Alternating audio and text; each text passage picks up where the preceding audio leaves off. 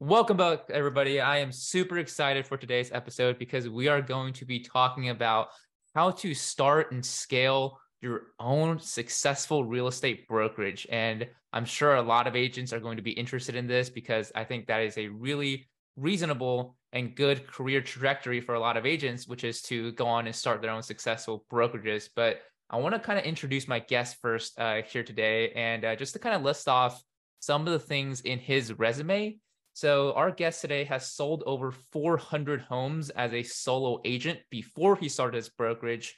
He has now since started his own real estate brokerage of over 270 agents that has sold over 1,500 houses in just the span of three years. And he is the owner of Become Better Brokerage, a consulting firm helping real estate brokerages uh, scale, recruit, and retain agents. But without further ado, I want to bring on my guest, Alan Kushmakov. Alan, welcome to the show. What's up, Kobe? How you doing, brother? I am doing amazing. Thank you for uh, for asking, and thank you for being on the show. I'm super excited for this, and uh, yeah, I mean, for for people who don't know who you are, who who might not have seen some of the stuff that you're putting out there, your your different social media channels, what uh, you know, would you mind kind of just breaking down your story, how you got to this point? You know, what got you started in real estate, and uh, you know, your your trajectory of becoming a, a real estate broker owner. Yeah, man. So so the story actually started back in 1990. That's when uh, we were able to, uh, as refugees from former Soviet Union, arrive to United States, and uh, we ended up in New York City. Uh, luckily, uh, my my dad's aunt lived there for many many years, and uh, she was our sponsor. So I was 12 years old, and um, two siblings, my parents, with like 550 dollars in our pockets. You know, didn't speak any any English, nothing, no place to live and um, the first year and a half to two years probably were the most challenging ones for us for many different reasons, financially, and then obviously not knowing English, me going to school. And, you know, that age, age 12, 13, 14, the kids are probably the most cruelest when it comes to, uh, you know, comments and everything like that. So that was, that was tough.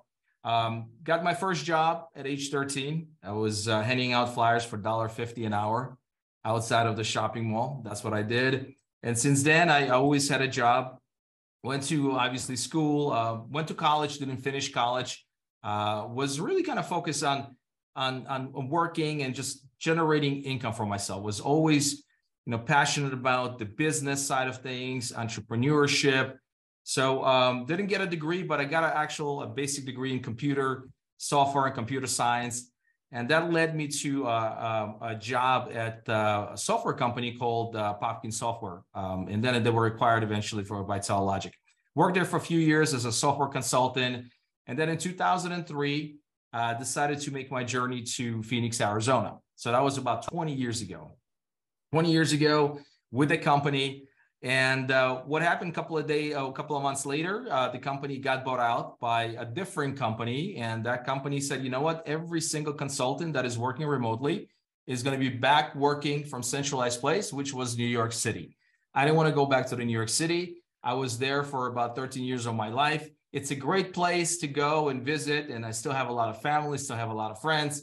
But as far as the hustle and bustle and and raising a family, that's not something that I really wanted to do. So I just decided to quit and said to myself, you know what? I'll find another sales job. I find another consulting job that will pay me $200,000 a year. Boy, was I wrong. Uh, wasn't able to get anything close to that and uh, tried a couple of different gigs. Didn't really kind of enjoy them. And then my brother-in-law followed me with my sister. They moved to Arizona a few months later and my brother-in-law started working for a limo business, right? And he started driving. So one day he approached me and he's like, Hey, Alan, like, why don't you like uh uh you know start maybe doing some of the limo work with me? And I said, dude, I'm not a limo driver. It's like, well, why don't we maybe start this and then open up our own business? And I said, all right, cool, let's do that. So we started a business with two cars. Gradually, we grew in three years. We went from two cars to 24 vehicles, did over $2 million in revenue. And then 2008 happened, as you know, uh, 2008, the Great Recession, Phoenix market uh, affected big time in terms of the real estate. I mean, it's cratered essentially. The prices went down as much as 65, 70% in some of the areas. I, I lost pretty much everything. I almost lost my company. We had 40 full-time, part-time uh, employees. Most of them had to be um, laid off. Half of my cars were repossessed by banks. Um, I owed personally about half a million dollars uh, to creditors. Um, and uh, all of my investment properties were under the water, lost all of that. And then I was about to lose our, our personal home, my wife and I. And, um, you know, she was pregnant with our second child, Zach. And the hardest part about that whole situation was the fact that she was stressing out. We didn't have any money. I was trying to figure out what to do with the business, whatever was left with it. And um, I said, you know what? Your family lives in New York. Why don't you go there? You know, I want you to be with them while I figure out what to do with the home situation. And she went there when she was about six and a half, seven months pregnant, and she gave birth to our son there, and I was not there. And I was not there because I was trying to get things done here, and I didn't financially was able to go there because I didn't have the money for the tickets. So that was probably the lowest point of my life, if you will, and it really learned and taught me uh, a very, very interesting lesson and many different lessons, you know. But one of them is the fact that you know, I did not give up. I was able to get the company up and running again. We shifted our model from retail to providing executive services to uh, big companies. And in 2012, I sold that company, took a little sabbatical. And then in 2013, that's why I got my real estate license. I always wanted to become a real estate agent. But every time I would talk to somebody who was in real estate or work with a real estate, agents like, you know what, they're not making that much money. Most of them are struggling. Most of them are really making that much money and all of that stuff. So finally, I decided to um, get into the business and uh, got my license. And the first six months were very, very difficult. Um, personally, my dad was diagnosed with with cancer. Um, I was stressing out about that. Financially, we're not doing that well. Uh, three kids under the age of five. My daycare bill alone was $2,100 a month. My mortgage was another $2,000 a month. My two car payments was $1,000 a month. So $5,000 could be going out every single month, and I was not making any money. Then on top of it, I decided to focus on the most difficult lead source that is out there, which is expires and cancel listings. I don't know if you ever worked expires and cancel listings. They're great, don't get me wrong, if you know what you're doing. It takes time, but man, I was calling them, cold calling them, and I was getting rejected left and right. Man, people were mean, people were abusive verbally. Like I went through a lot of ordeal with that, and I was not getting any traction. And then finally, I started booking some some listing appointments, and I would go and I would just bomb because I didn't know what to say. I didn't know how to present myself. I didn't have a presentation, none of that stuff. And I was not able to even handle a basic objection like, how long you been in business? And I'm like, uh, three months, four months. I'm like, dude, like we had our listing with this agent. He's been in business for 18 years. He couldn't sell it. You think you can sell it after being a real estate agent for two months, three months, right? Just basic stuff like that. But again, I did not give up, right? My goal that year, I was like, man, I got to make $60,000 so I can pay my bills. That was my plan. Like agents sometimes ask me, it's like, hey, what was your plan your your first year in business? I said, my plan honestly was not to F up. Like I needed to make 60 grand so I can survive. So the back end of that year, I was able to close on 16 transactions, doubled my production my second year to 35, hired an assistant, then went to 75 transactions with an assistant my year number three in 2015. Started generating buyer leads. Um, you know, buyer leads are fine, but I just didn't feel like driving around the valley. Phoenix is huge, it's spread out. Um, and showing homes um, and just basically wasting two and a half, three hours to show like one or two houses, right? So I hired four showing assistants. That worked out very well for me. It was very profitable model. Out of those four showing assistants, I hired one agent, uh, full-time agent, then added four more. And here I am, a team leader thinking I'm going to build an empire. So the first year as a team leader, I'm thinking, you know what, they're all going to sell 25, 30 homes each. Um, you know, I'm going to make $500,000 and I'm going to have a great, great life as a team leader. And, you know, uh, it doesn't work that way. Uh, or at least in my situation, didn't work that way. Uh, I remember that year, which is 2016, those five agents combined sold like 11 homes. Like I sold 87 by myself and they did like 11. And at the end of the year, one left, four of them were gone. and I decided to double down and I hired 10 people the next next year. Uh, same thing happened. Seven left, uh, three remained. And I said, man, there's got to be a better way of doing this. Like two years in a row as a team leader, I'm spending time, energy, resources, I'm paying for all these leads, and nothing is happening. What's going on? And finally, through some coaching, I was able to figure things out. And my third year, that's when we started growing. And my third year, by the end of the third year, I had 15 agents. We did over 200 transactions, and things were definitely looking up. And then I realized that I started losing some of these agents, stop producing agents because they outgrew the team. They wanted more. They wanted to build their own brand. They didn't want to pay two commission splits, which is the team split and the brokerage split.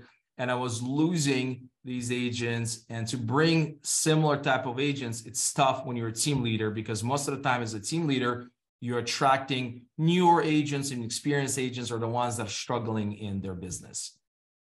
Yeah. So that's actually a really great story of you know how you came came across like the opportunity to open your own brokerage. So kind of like if you don't mind just walking through that you know that decision right? So we always hear about you know kind of like indie industry people who want to scale and grow their own business yeah. you know to think about should they start their team or just grow a big team or should they just grow you know just go on their own open a brokerage? So you know obviously you know there was some factors in there that you know drove you towards one direction over the other. So for anybody else who's kind of in that position you know what would you say to that? You know the the rewards obviously are paying off for you know opening your own brokerage yeah, I mean, I love the team model. Uh, and and to be honest with you, if I would be able to kind of figure out a few things on a team side of things, most likely I would still be a team. But there are three reasons why I decided to to to launch my own brokerage. Number one, I was losing producing agents to my brokerage and to other brokerages, and it was very difficult for me to replicate that. I would bring a newer agent, but the problem with a newer agent, as you know, Kobe, it takes time for them to develop. And not all of them are going to be producers, right? So I was going through that cycle for about six or seven months. I was like, man, I just lost about 30, 40% of my revenue because I had four or five agents leaving me. And there's no way I can bring that revenue right away. It will take some time. The second thing I was looking at is like, okay, well, you know what? Um, I see, you know, my mortgage company, they're doing phenomenally well with my business. I see my title company doing phenomenally well my business. I would like to have a piece of that. And I was not able to do that as a team leader. Uh, and the third thing, which was the most important, I think, was the fact that, look, if I'm going to be attracting agents to be part of my organization, right? If I'm going to be developing these agents, if I'm going to be spending time and effort and resources and getting these agents up and running and helping them to grow, right? Which, what, by the way, that's what I love to do. Um, might as well build something that eventually, whether it's 10 years down the road or 15 years down the road or 20 years down the road, is a sellable asset right? There is uh, uh, an exit strategy that is in place where you cannot really do that with the team, unfortunately. You know, and I looked at different angles, having a team and possibly selling a team. That the more I looked and the more I asked, you know, almost impossible to do, or you're not getting the same type of a multiple as you would get as far as the brokerage. So those are kind of like the main three reasons was that, and of course opportunity for my agents to grow as well. You know, the main reason why the agents were leaving is like, look, Alan, we we love everything that you have to offer. We we love the culture, we like the team, but we want to do our own thing. We want to build our own teams. We want to develop our own brand. You know, we want to do what you're essentially doing, which is great, and that's how it's supposed to be. So I didn't really as a team leader didn't give them that opportunity for growth i felt like. And with the brokerage i can attract different types of agents team leaders top producers experienced agents new agents which i was not able to do as a team leader. Yeah so that makes a lot of sense. And i think you mentioned a point in there where i don't think a lot of people think about which is the exit strategy. And you know as real estate agents whether if you're an individual agent or even like you said a team leader there's not really a an exit strategy for you to sell your business like you would be able to if you know you had your own brokerage or like you said your own asset? Yeah i mean that was that was the main driver you know because ultimately like we're we're we're building a business right? You know and um, you know the business that um, hope, hopefully is not solely dependent on you and your personal production and you being a rainmaker right? Um, and i see a lot of teams where a team leader is still in production and still a rainmaker, which is perfectly fine. Um, you know, I was in production, you know, for quite some time as a team leader. Even year number three, when I felt like I can kind of phase out out of being production, then I had like four or five of my agents leave. And I was like, oh shit, 30, 40% of my revenue is gone. I got to go back into the production, right? So it's just kind of like a vicious cycle. So the only way to really hedge against that is to grow either a huge team where if let's say three, four, five people leave and you still have about 50 or 60 agents on your team, right? Or you build a brokerage where the same thing, like a few people leave, you still have about 50, 60, 70, 100 agents that are producing.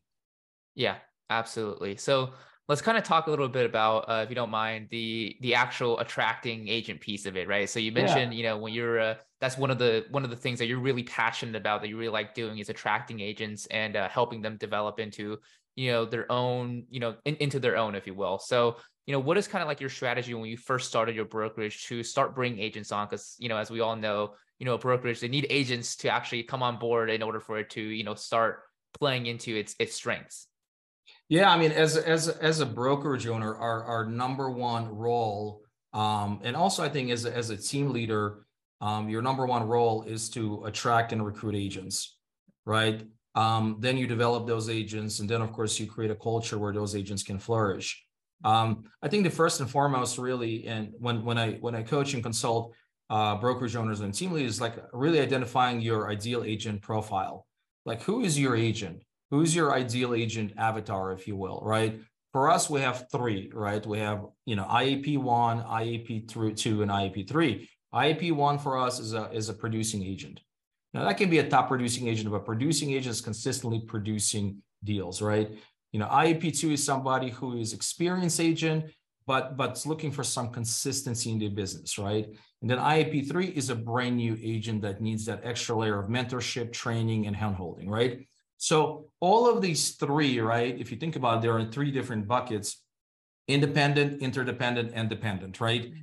They all have different value propositions that we have to offer to them, right? For example, a brand new agent, if you're going to talk about, for example, building a true business, if you're going to talk about systems and multiple lead sources, that would be like, what?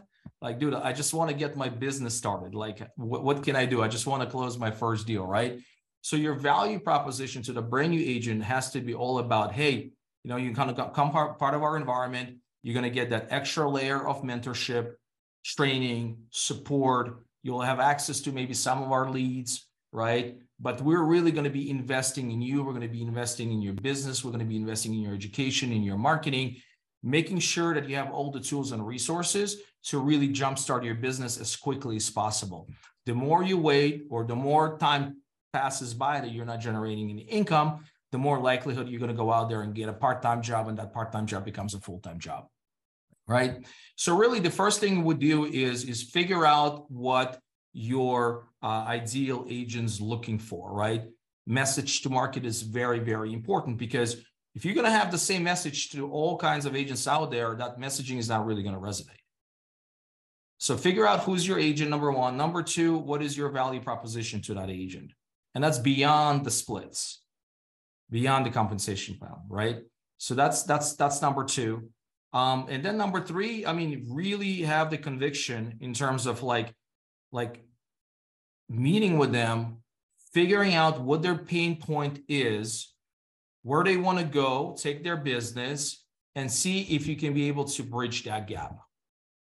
And that can be with your mentorship, with your training, with your environment that you have in your organization, can be the tools, can be the resources, can be the leads, whatever their pain point is, try to figure out how you're going to be able to you know break that gap or bridge that gap between where they at right now and where they want to go.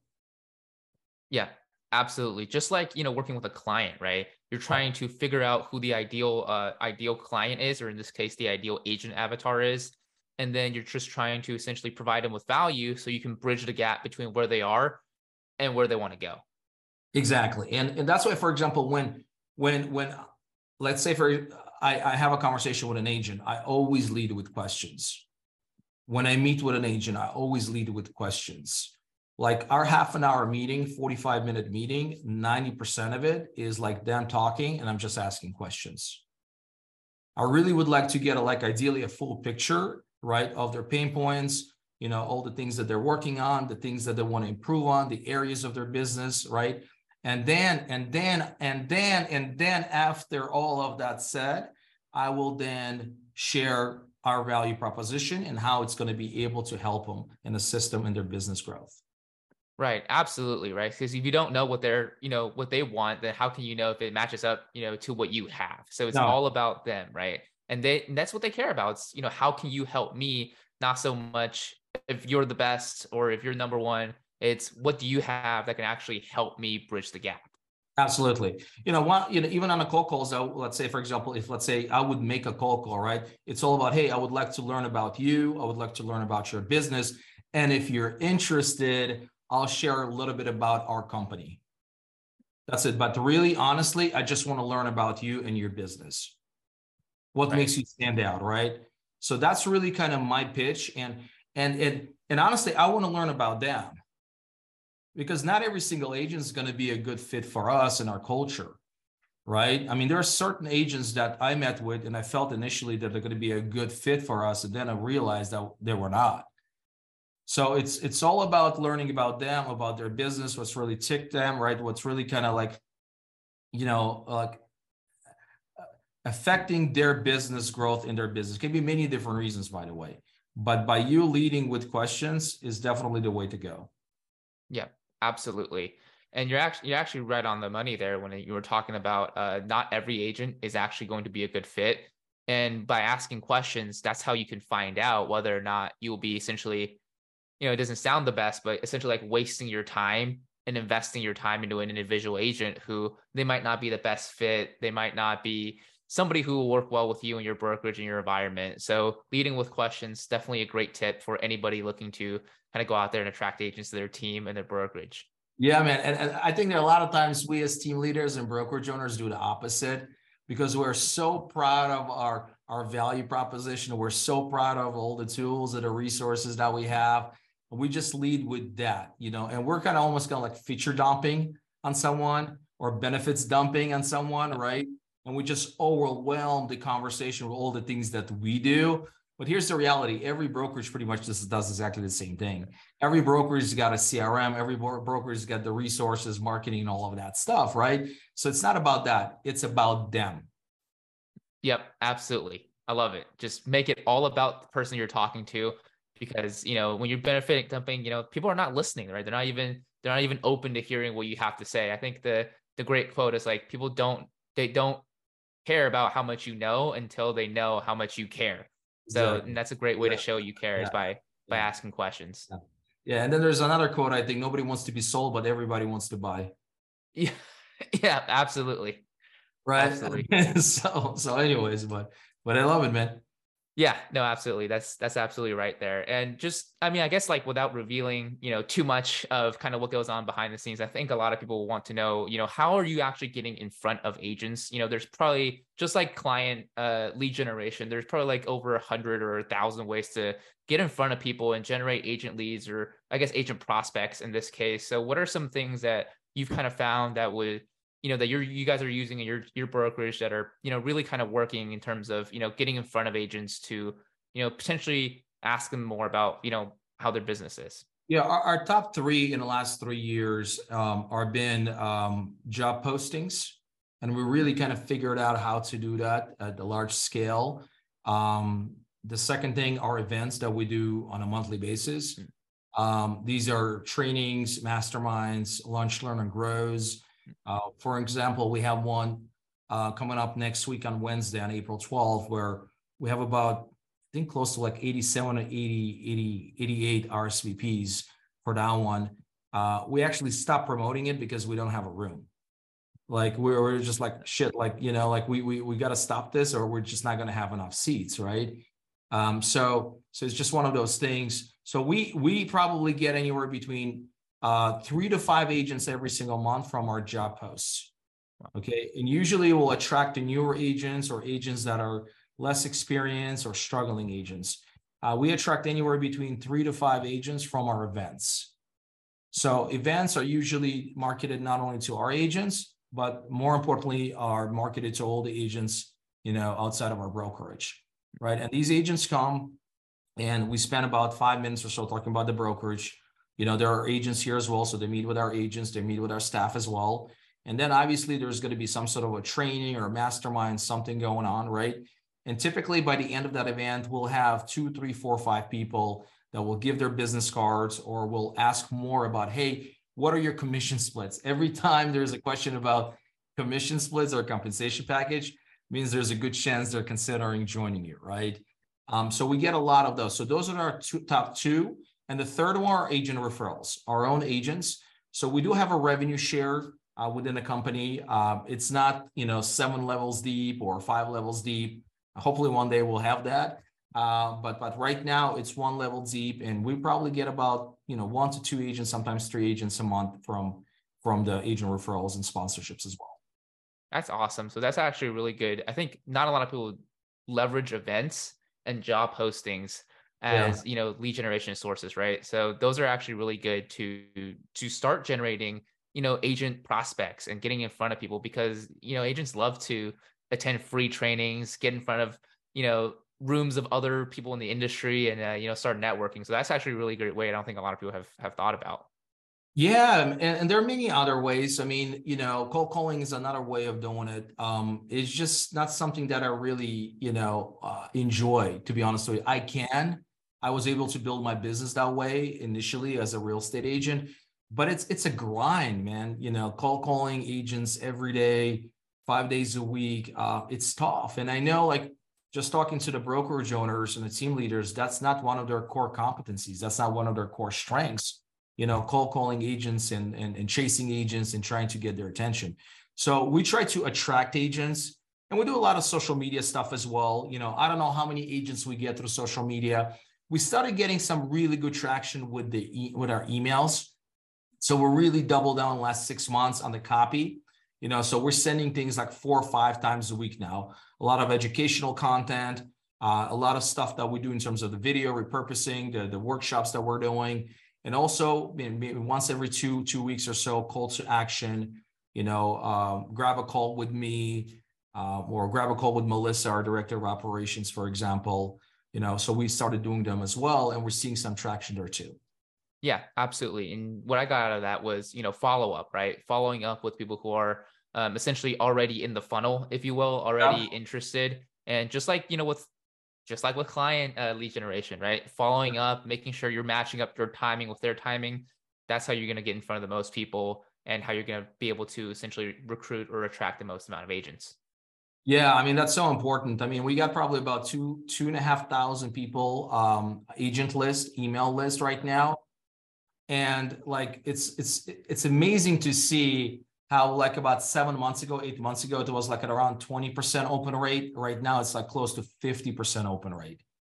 Right. That means we're doing our job in providing enough value so they keep opening those emails. Yeah. Right. So now the next step for me is like, all right, all these people are opening up emails. So maybe I should hire somebody like an SDR or an ISA who can call them and just start inviting them to meet with me.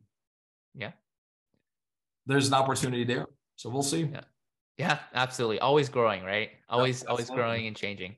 Yeah. yeah. So I think another another um, another point that I think a lot of people want to know, especially if they're you know leading their own team or running their own brokerage, is and I think this is really relevant kind of in this in this market, if you will, with all you know all the noise going on and everybody will have their own opinions, but you know, I think this is a, a year where a lot of people who maybe have been in the real estate business since the last, you know, 2008, 2009 are seeing that there could be potentially you know, uh, I guess a problem with attrition. And you know how are you you know kind of i guess shifting or pivoting or what are some of the things you guys are doing within your brokerage to not just retain agents but also motivate them and kind of push them past you know potentially volatile market and develop them into actual successful you know real estate entrepreneurs yeah that's an awesome question so like there are three pillars right i think really in my opinion when it comes to running a successful brokerage or successful team right so agent attraction slash recruiting is one, agent development is two, and then agent retention is three.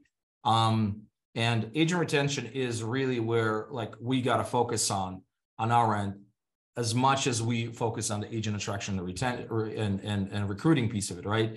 Um, I think honestly, you know, it's all about what you do in terms of your culture. Like we every day, my thing is I lead with value and and and being a resource to my agents. Like every day I text my agents, not all my agents, but five agents, and I say, hey, I was thinking about you. Hope you're doing well. Hope your business is doing well. What can I do on my end to help you grow your business? That's it. And the last six, seven months, that's exactly what I've been doing, right? Because you're absolutely right. The, the market has been shifting, and we did have agents that are no longer with us. Now, most of those agents, if you look at our numbers, most of those agents are non-producing agents. You know, um, they just decided to go get a job, right, or get a full-time job instead of a part-time job, or like we had a a good portion of our agents that did not even renew their their memberships with our association right in the beginning of the year. And I was like, whoa, like, man, that's like seven agents, nine agents, 10 agents just gone like that, right? So it's going to happen. And it's going to happen with every brokerage. And when I, you know, when I, when I, when I talk to broker owners out there, it's like, look, attrition is going to happen. The turnover is going to be there, right? If you bring on 10 agents and you stop recruiting, there's a good chance by the end of the year, three of them are going to be gone. There's a good chance. And it's not because of you, it's because of many other situations. You know, I had a top producing agent in 2021, she did 17 million. Last year, she did 6 million. Um, not because it was just a market, it was she had some personal issues, she has some health issues. Things are going to happen. And it's out of our control as the leaders. What we can control as leaders is to constantly look for that talent and continue to build that bench. That's the only thing that we can do. The only way we can predict the growth of our company, whether it's a down market, it's a great market, is by bringing more agents and retaining those agents.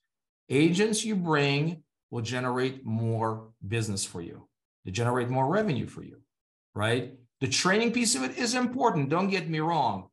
But I think sometimes we have a tendency of overtraining our agents. We have a tendency of over KPIing our agents, um, tracking this, tracking that. Um, honestly, if the agent wants to sell three houses a year, he's not going to show up to the trainings.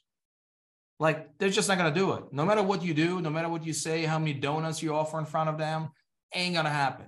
Like, but we have agents that are doing three deals a year. And you know what? We're happy. They're happy. That's that's that's what they want to do. They want to make an additional 25 grand. Awesome, great. You know, but that's additional two grand that we make on it or three grand on it. That's fine. Right.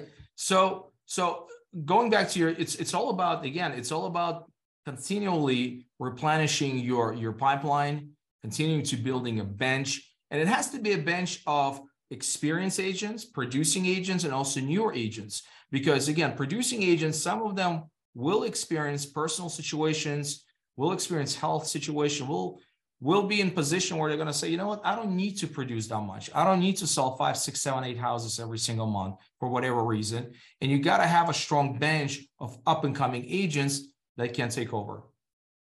Right. I love that. I love the way you phrased it. Building your bench, right? It's just like, you know, the analogy of like a sports team, right? You have your star players, quote unquote, but without your bench, and a lot of people don't even, you know, think about their bench or, you know, plan for that but you know what if you're like you're saying like what if somebody has like a personal situation right? Somebody who is you know looking to maybe even retire from the industry right? If you don't have a strong bench if you're not covering all of your bases then that's how you know a business goes from you know maybe doing really well or, or you know growing to potentially flatlining or even declining. Yeah and we have these conversations with our coaching clients because someone was like look we're looking for quality. Well, what does that mean? Well we're looking for experienced agents producing agents I know that's all fine and dandy, but but first of all, experience agents they have many different options. Experience agents they will dictate their terms. Experience agents, if they don't like something, they will move somewhere else. Okay, and also experience agents will. It doesn't mean that, for example, they're going to continue to ascend in in their business or in their production. There are going to be some some down months and down years. So you got to have a bench, right? And these are newer agents and that's what I love about the job boards is because that for the most part, it attracts newer agents. But then if you got the right training, if you provide the right type of resources, the tools, if you have the right type of culture in place, those newer agents can become top producing agents. We have agents that came to us about a year ago and they're already like listing five or six houses a month. I have a 22 year old that has six listings. I have a 20 year old that closed four listings last month. Like these are brand new agents that some other brokerage will say, you know what, I don't want to touch them because they're brand new, they're young, whatever the reason is. We take them, we provide them the tools, we provide them the resources, we mentor them. And guess what? They're ascending in their business and they're going to be with us hopefully for many years to come. The average like lifespan of an agent, I, I read this somewhere in a brokerage, but it's also like with us, if you look at our agents, is almost three years. So think about it. If you have an agent and that agent does on average, I don't know, 10,000 or 15 or $20,000 a year for your brokerage or your team, that's like 30, 40, $50,000 in three years in revenue. Yeah. I like I like that you're you mentioned the uh the new agents on your team that are really doing well because I think a big portion of uh, broker owners and team leaders do overlook that. They overlook the new agents, they overlook the less experienced people, you know, whether if it's in business or, you know, you're talking about like just in life, you know, you mentioned the 22 year old and the 20 year old, they will overlook that. And I think that's a big mistake on their part because I've heard all the time that, you know, the top producers of tomorrow are the brand new agents getting a license today. Kobe, I don't know how long you've been in business, but I've been in business for 10 years. I got my license in 2013. I was a brand new agent. We all started as brand new. Now I know, you know, um, the, the the failure rate is very high, right? I get it, but but that's the cost of doing business. Like if you really truly think about it, right? From the from the from the um, financial standpoint of things, let's be real. Agents do not really cost you that much money. You don't have to worry about the payroll. There's no hourly pay. There's no salary. There's no workers' comp. Heck, I mean, most of the brokerages right now are virtual. If you think about it, right? Like, so like you don't have to worry about those things. So agent is not really costing you that much money. Well, you can say, well, you know what? They take my time, they ask questions. But typically, if they ask questions, they take your time, that means they have something brewing. There's something going on. They're probably working with a buyer, with the seller, like we just had a, somebody that we hired last week, brand new agent, Vanessa. And she walked in this afternoon be, be, before our podcast, and she has a listing agreement in front of her. She went out there and she got a listing. We helped her with the comps a couple of days ago, and now she's got a listing. Brand new agent. Yep, absolutely. And I love that, right? If somebody's asking you questions, that means something's brewing. It's a good thing. You should be happy that, you know, your new agents are asking you questions and quote unquote taking your time because it means they're the ones that are really going to they're self-motivated, right? They're actually doing something versus the person you never hear from. They're probably not going to do much, right? Unless exactly. But we we have to have all the mixture of all of this, right? That's why I'm saying like we have three rosters, if you will. We have independent, interdependent, and dependent. And by the way, we have three different models, compensation models for those three. For brand new agents, we're at 50 50 split. So, yes, because they take a little bit more of our time, more energy. But for that, we're getting compensated with 50% of their commission for the first six transactions. So, if their commission is $10,000, we made five grand they closed six deals. That's $30,000.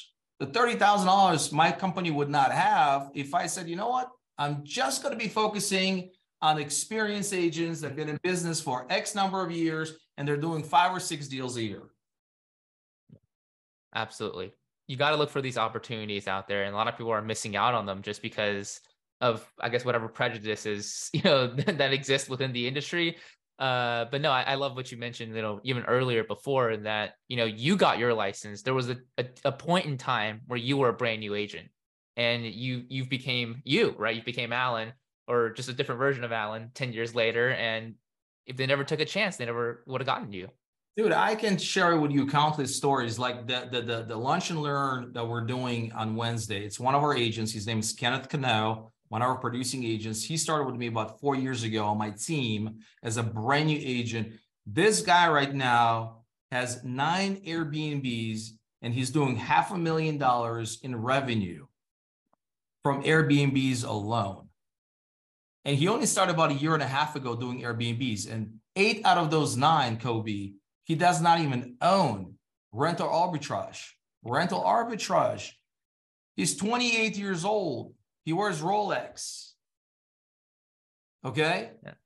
And it's not about Rolex, it's the fact that this guy, all right, four years ago bought in into what we're doing. This guy is super coachable. He takes action, never overthinks things, right? And guess what? He's doing half a million dollars in revenue from nine Airbnbs alone.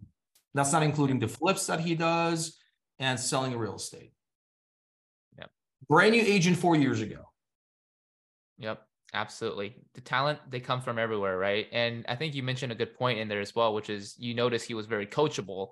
And I guess that's another piece of it is as leaders, you know, it's hard to, I guess, motivate people that are not able to get motivated. So how are yeah. you finding the the right balance between motivating somebody and pushing them, you know, yeah. getting them to be successful and just kind of noticing this person is just not self-motivated and maybe spend your time with somebody else who's easily easily coachable. Yeah, man, I can write a book on that. you should. oh man, I remember my first couple of years as a team leader. Man, I just could not get. I just could not understand why can they just get it. Like it's common freaking sense. Like I'm showing you, like I'm here, I'm doing the walk, and they would just not do it. And then I realized, like you said, you know, it's hard to motivate somebody, right? You can inspire them, but it's all temporary if you think about it, right? Ultimately they have to make that push themselves. They have to really want it on their end. So, as leaders, I really truly believe our job is to create an environment where these agents um, can see the opportunities, take advantage of these opportunities, have access to the tools, to the resources, to the personnel, right? Um, but they the ones who actually have to take the initiative.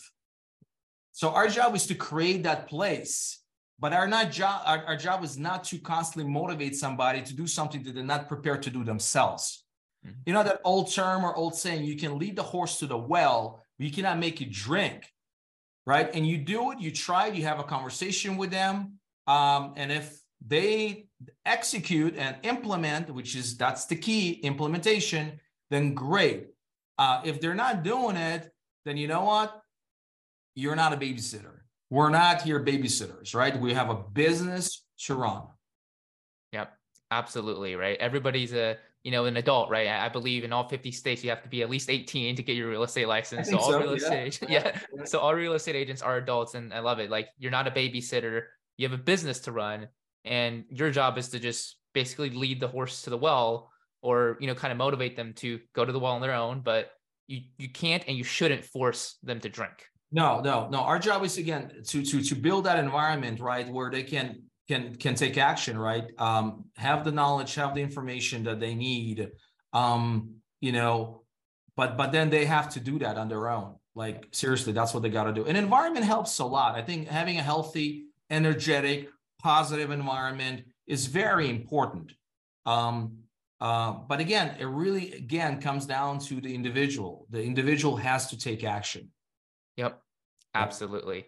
Well, Alan, I want to respect your time. I, uh, I really appreciate you being here. You shared a lot of value when it comes to not just building a brokerage, but also scaling it and maintaining it as well. So, for our listeners out there who want to connect with you, who want to learn more about what you do, I know you're doing a lot in terms of consulting and coaching, not just for agents, but for uh, you know broker owners and team leaders as well. What are some of the best places for uh, anybody to follow you or catch up with kind of some of the things that you're doing? Yeah, man. Thanks so much. Um, um, social profiles, uh, Alan Kushmakov. Uh, that's um, IG, Facebook, Alan Kushmakov. Um, we have two groups, private Facebook groups on on Facebook. One of them is Become Best Brokerage. Another one is Become Best Agent. That's um, training group for the real estate agents. And um, websites, becomebestbrokerage.com. And then my brokerage website is besthomesrealestate.com. Awesome. Thank you so much for sharing that, Alan. I will make sure to leave it in the show notes and the description down below so everybody can uh, easily access that. But I want to thank you again for being on the show. And uh, before I let you go here, is there uh, any last thoughts, any last uh, tips and value you want to leave with the audience here? No, man, I think you were amazing. Thank you so much for your questions. Your your questions were really spot on. Um, appreciate you and being on your platform.